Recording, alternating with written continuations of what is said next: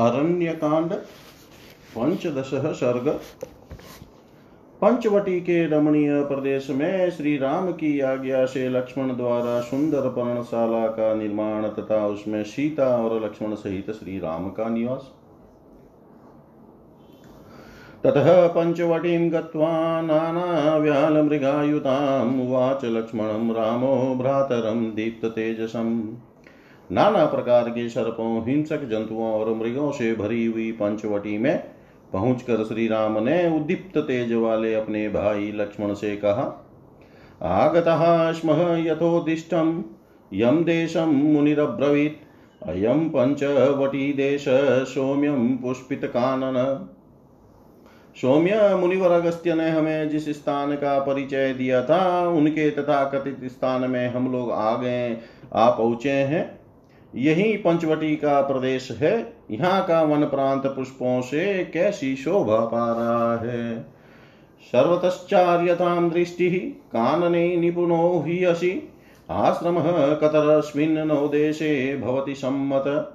लक्ष्मण, तुम इस वन में चारों ओर दृष्टि डालो, क्योंकि इस कार्य में निपुण हो। देख कर यह निश्चय करो कि किस स्थान पर आश्रम बनाना हमारे लिए अच्छा होगा।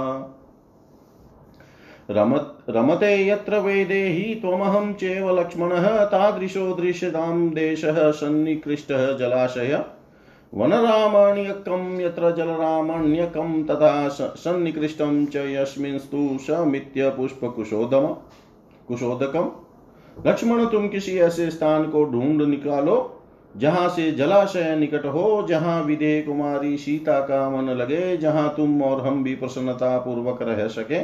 जहाँ वन और जल दोनों का रमणीय दृश्य हो, तथा जिस स्थान के आसपास ही समिधा फूल, कुश और जल मिलने की सुविधा हो। एवं मुक्तस्तु रामेण लक्ष्मण शैतांजलि सीता समक्षम काकुतस्थमिदम वचनम अब्रवीत। श्री रामचंद्र जी के ऐसा कहने पर लक्ष्मण दोनों हाथ जोड़कर सीता के सामने ही उन ककुत कुलभूषण श्री राम से इस प्रकार बोले पर्वाणस्मि काकुतस्थः त्वयि वसशतं स्थिते स्वयं तु रुचिरे देशे क्रियतामिति माँ वद। काकुतस्थ आपके रहते हुए मैं सदा पराधीनी हूँ। मैं सैकड़ों या अनंत वर्षों तक आपकी आज्ञा के अधीन ही रहना चाहता हूँ। अतः आप स्वयं ही देख कर जो स्थान सुंदर जान पड़े, वहाँ आश्रम बनाने के लिए मुझे आज्ञा दे। मुझसे कहें कि तुम अमुक स्थान पर आश्रम बनाओ। सुप्रीतिस्तेन वाक्येन लक्ष्मणस्य महाद्युति विमृशन रोचयामाश देशं सर्वगुणान्वितम्। स तं रुचिरमाक्रम्यं देशमाश्रम कर्मणि हस्ते गृहीत्वा हस्तेन राम सौमित्रीमब्रवीत्।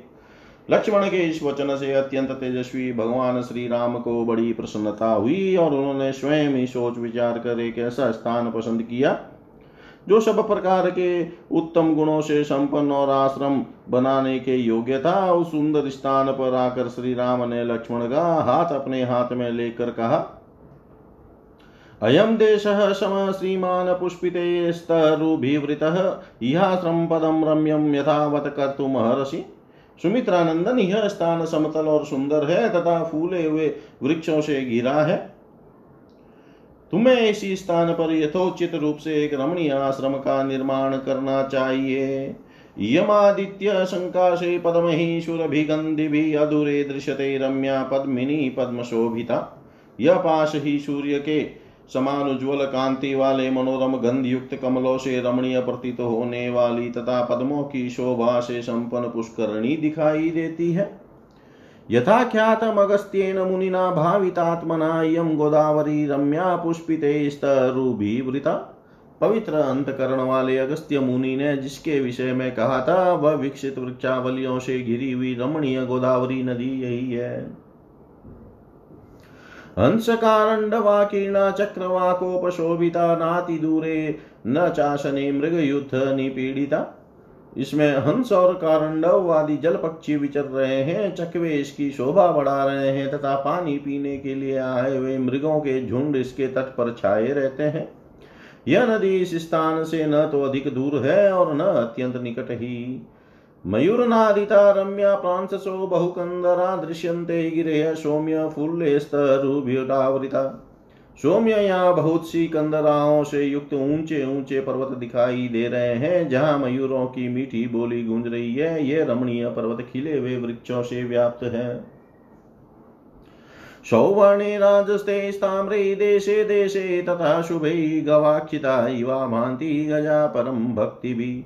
स्थान स्थान पर सोने चांदी तथा तांबे के समान रंग वाले सुंदर गहरिक धातुओं से उपलक्षित ये पर्वत ऐसे प्रतीत हो रहे हैं मानव झरोके के आकार में की गई नीले, पीले और सफ़ेद आदि रंगों की उत्तम श्रृंगार रचनाओं से अलंकृत हाथी शोभा पा रहे हो।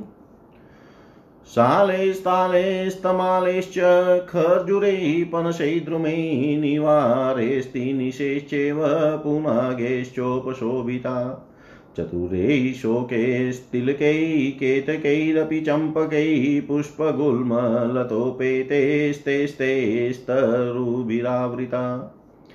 स्यन्दनैश्चन्दने नीपे पर्णिशेल्कुर्चैरपि धमाश्वकर्णखदिरैः शमिकी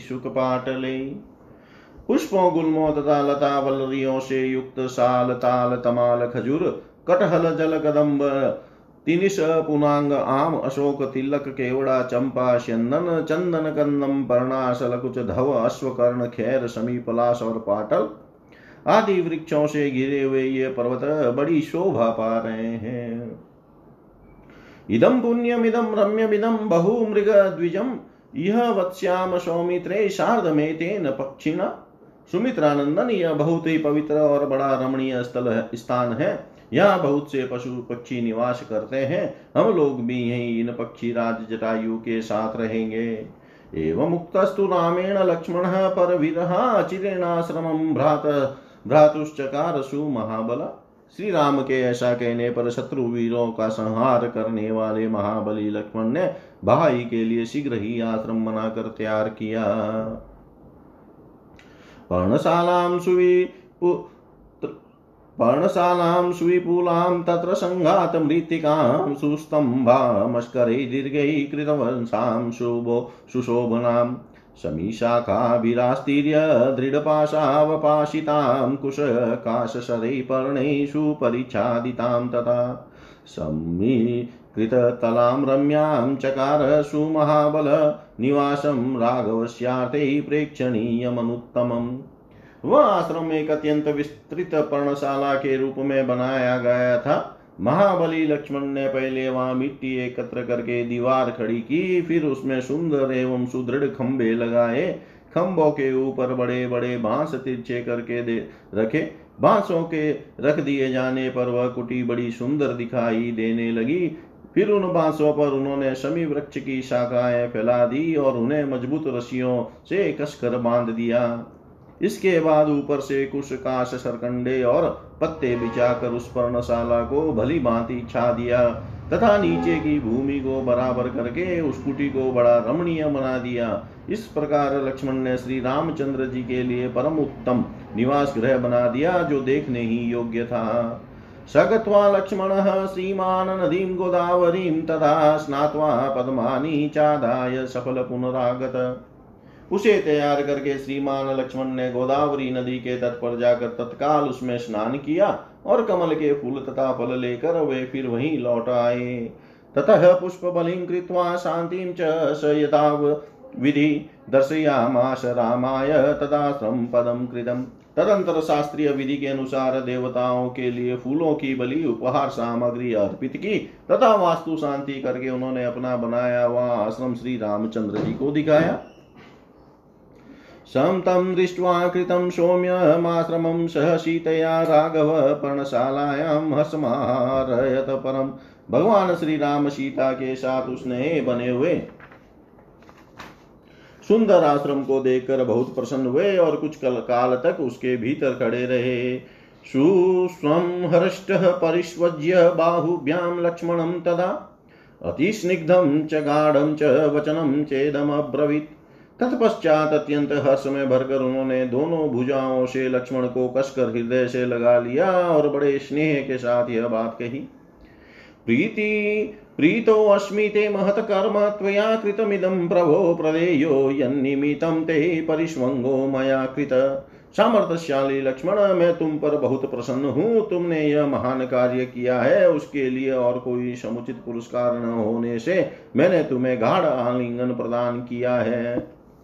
भावज्ञेन, कृतज्ञेन, धर्मज्ञेन च लक्ष्मण, त्वया पुत्रेण धर्मात्मा न संवृतः पिता मम लक्ष्मण, तुम मेरे मनोभाव को तत्काल समझ लेने वाले कृतज्ञ और धर्मज्ञ हो। तुम जैसे पुत्र के कारण मेरे धर्मात्मा पिता अभी मरे नहीं है, तुम्हारे रूप में वे अब भी जीवित ही हैं।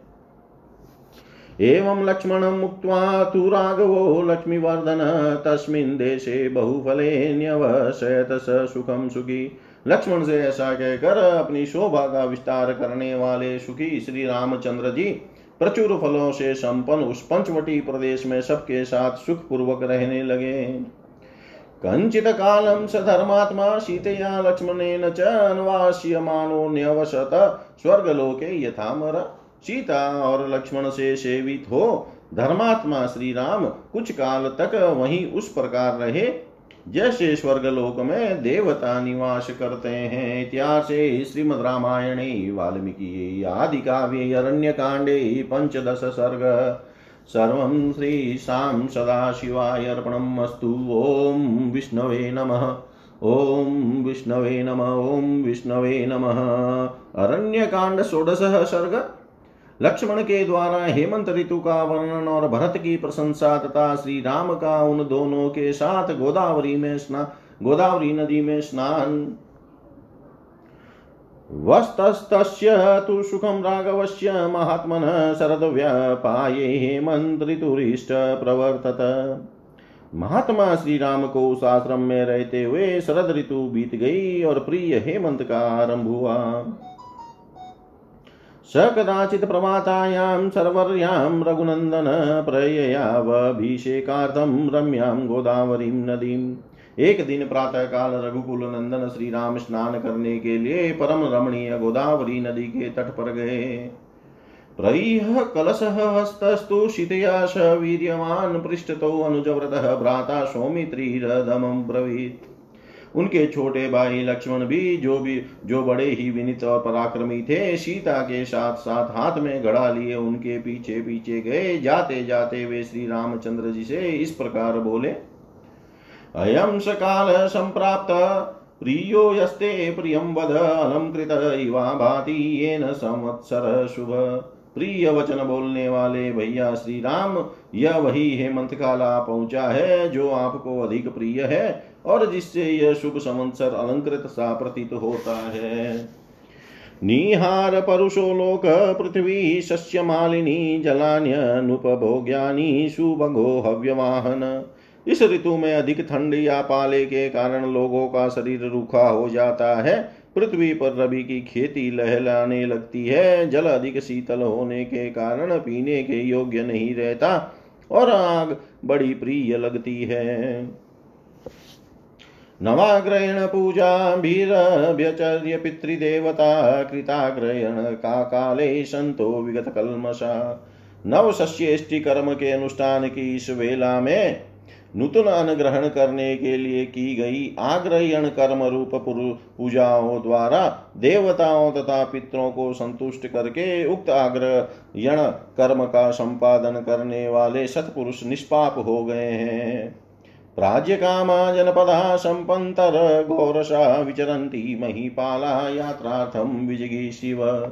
इस ऋतु में प्राय सभी जनपदों के निवासियों की अन्न प्राप्ति विषयक कामने प्रचुर रूप से पूर्ण हो जाती है। गौरस की भी बहुतायात होती है तथा विजय की इच्छा रखने वाले भूपाल गण युद्ध यात्रा के लिए विचरते रहते हैं। सेवमाने दृढ़ सूर्ये दिशमन्तक्षेवितां विहीन तिलकेव स्त्रीनोत्तराधिक प्रकाशते सूर्यदेव इन दिनों यम सेवित दक्षिण दिशा का दृढ़ता पूर्वक सेवन करने लगे हैं, इसलिए उत्तर दिशा सिंदूर बिंदु से वंचित हुई नारी की भांति सुशोभित या प्रकाशित नहीं हो रही है। प्रकृत्या हिमकोशाढ्यो दूरसूर्यश्च साम्प्रतं यथार्थनामा सुव्यक्तं हिमवान् हिमवान् गिरि हिमालय पर्वत तो स्वभाव से ही घनीभूत गन, हिम के खजाने से भरा पूरा होता है परंतु इस समय सूर्य देव भी दक्षायण में चले जाने के कारण उससे दूर हो गए हैं। अतः अब अधिक हिम के संचय से संपन्न होकर हिमवान गिरी स्पष्ट अपने नाम को सार्थक कर रहा है। अत्यंत सुख संचार मध्यान्ह स्पर्शतः सुखा दिवसा शुभगादित्याश्छाया सलिल दुर्भगा मध्यान्ह काल में धूप का स्पर्श होने से हेमंत के सुखमय दिन अत्यंत सुख से इधर उधर विचरने के योग्य होते हैं।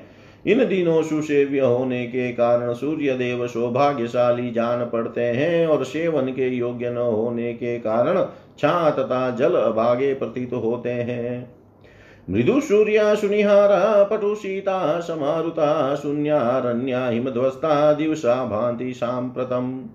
आजकल के दिन ऐसे ही कि सूर्य की किरणों का स्पर्श कोमल प्रिय जान पड़ता है कुआशे अधिक पड़ते हैं, सर्दी सबल होती है, कड़ाके का जाड़ा पड़ने लगता है, साथ ही ठंडी हवा चलती रहती है। पाला पड़ने से पत्तों के झड़ जाने के कारण जंगल सुनने दिखाई देते हैं और हिम के स्पर्श से कमल गल जाते हैं। निवृताकाशसेना पुष्यनीता हिमारुणा शीतवृद्धतरायामा स्त्रीयामायान्ति साम्प्रतम् इस हेमंत काल में रातें बड़ी होने लगती है, इनमें सर्दी बहुत बढ़ जाती है, खुले आकाश में कोई नहीं सोते हैं। पौष मास की ये रातें हिमपात के कारण धूसर प्रतीत होती है। रवि संक्रांत सौभाग्य स्तुषारुण मंडल निश्वासांद इवादस चंद्रमान प्रकाशते। हेमंत काल में चंद्रमा का सौभाग्य सूर्य देव में चला गया है।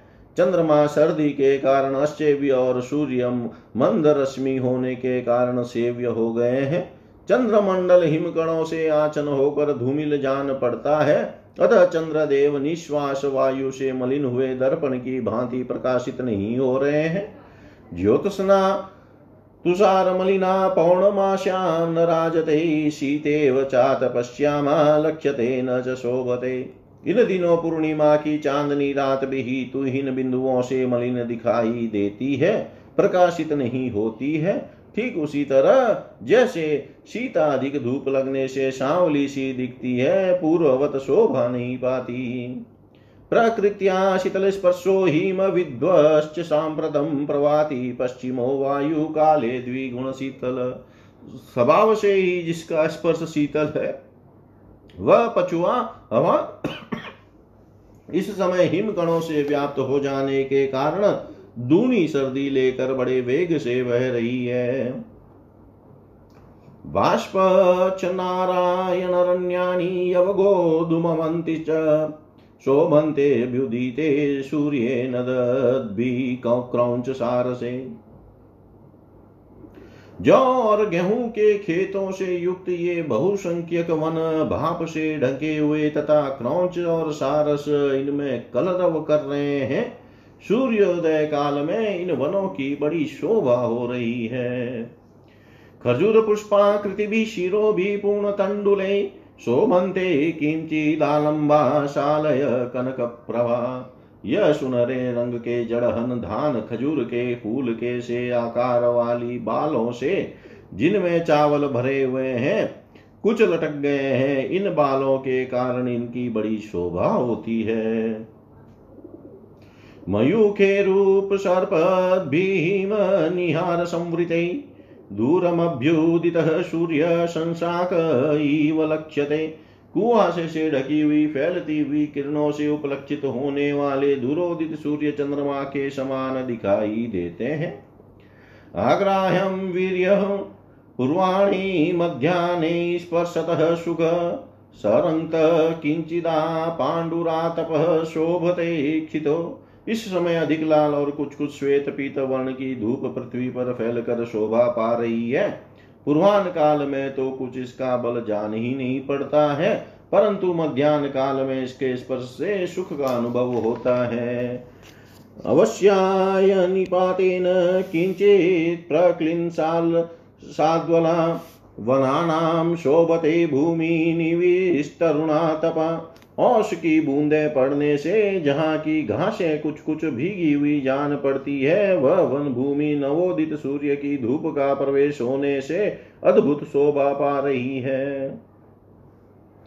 स्पर्शनं सुविपुलं शीतमुदकं सुखम् अत्यन्त त्रिषितो वन्य प्रतिसंहरस्ते हरते करम। यह जंगली हाथी बहुत प्यासा हुआ है। यह सुख पूर्वक प्यास बुझाने के लिए अत्यंत शीतल जल का स्पर्श तो करता है, किंतु उसकी ठंडक असह्य होने के कारण अपनी शूंड को तुरंत ही सिकोड़ लेता है। एते हि समुपासिना विहगा जलचारिण सलिलम प्रगल्भा इवाहम् ये जलचर पक्षी जल के पास ही बैठे हैं, परंतु जैसे डरपोक मनुष्य युद्ध भूमि में प्रवेश नहीं करते हैं, उसी प्रकार ये पानी में नहीं उतर रहे हैं। अवश्यायतमोनद्वानिहारतमसावृता प्रसुप्ता इव लक्ष्यन्ते विपुष्पा वनराजय। रात में उस बिंदुओं और अंधकार से आच्छादित तथा प्रातः काल कुहासे के अंधेरे से ढकी हुई ये पुष्पहीन वन श्रेणियाँ सोई हुई सी दिखाई देती है।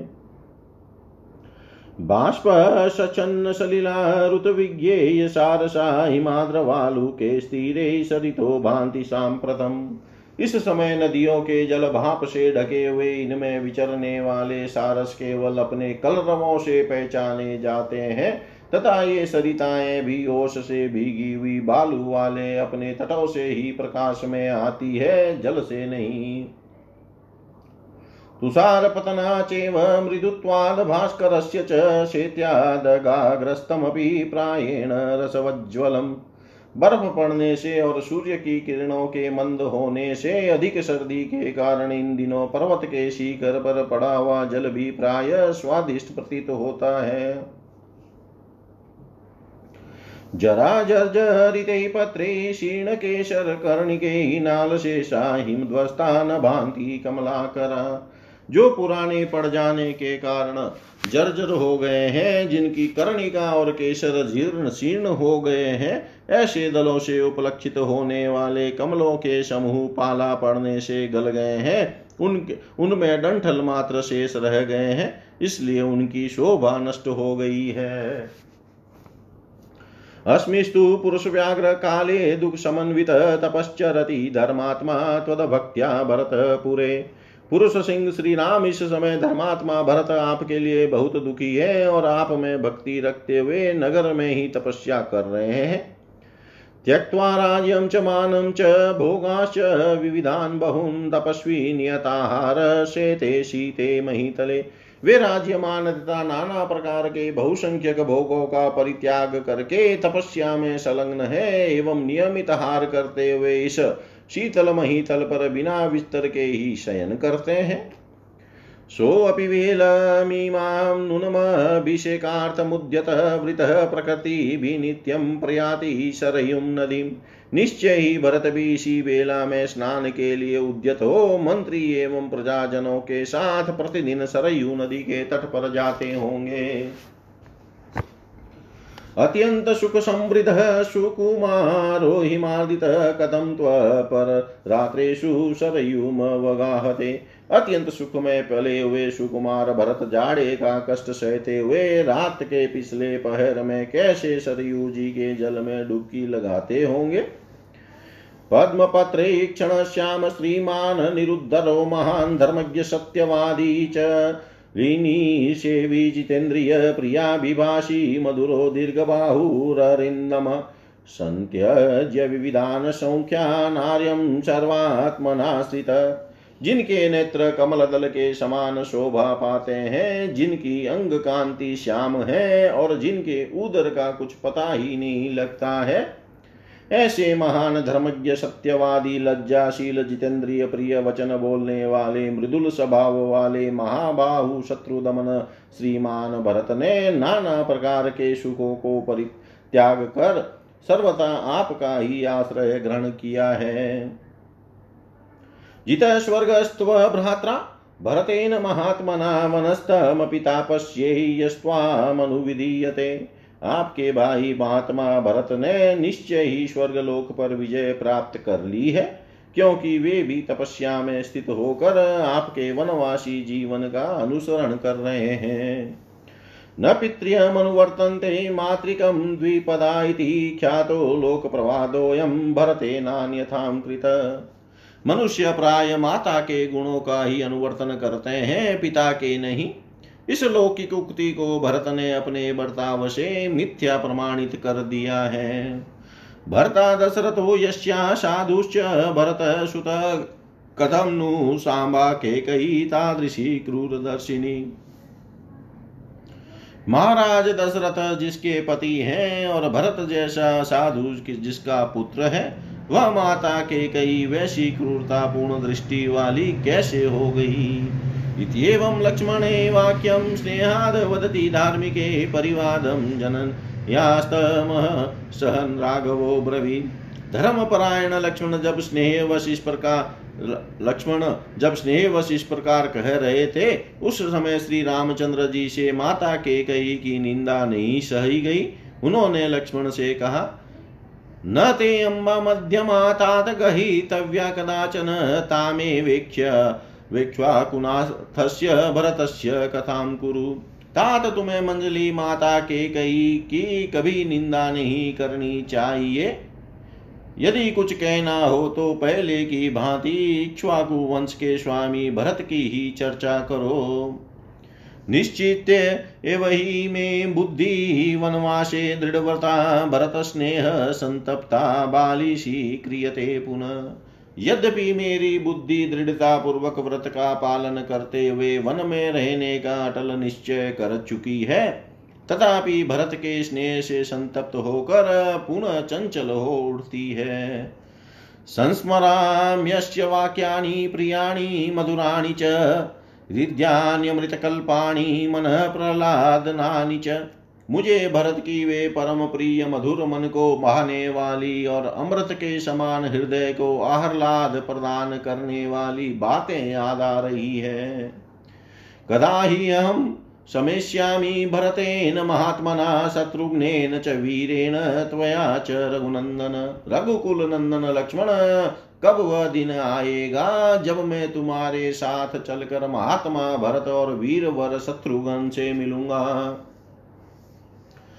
इत्येव विलम्बस्तत्र प्राप्य गोदावरीं नदीं चक्रे अभिषेकं काकुत्स्थसानुज स सीतया इस प्रकार विलाप करते हुए ककुतस्थ कुलभूषण भगवान श्री राम ने लक्ष्मण और सीता के साथ गोदावरी नदी के तट पर जाकर स्नान किया।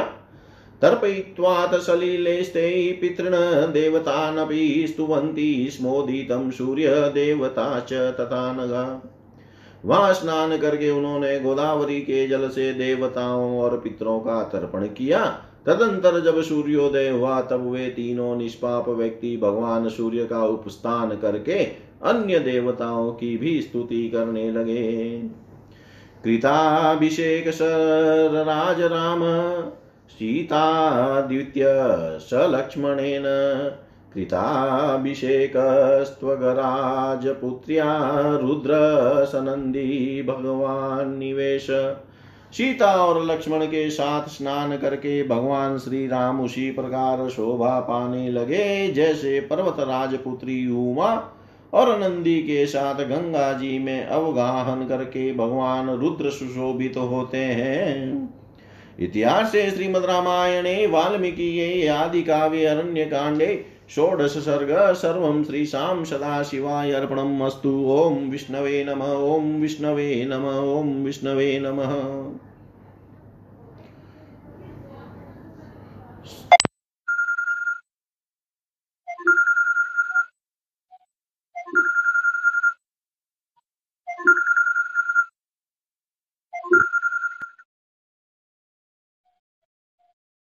हेलो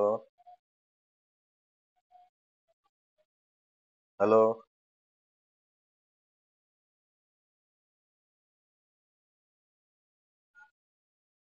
बोल।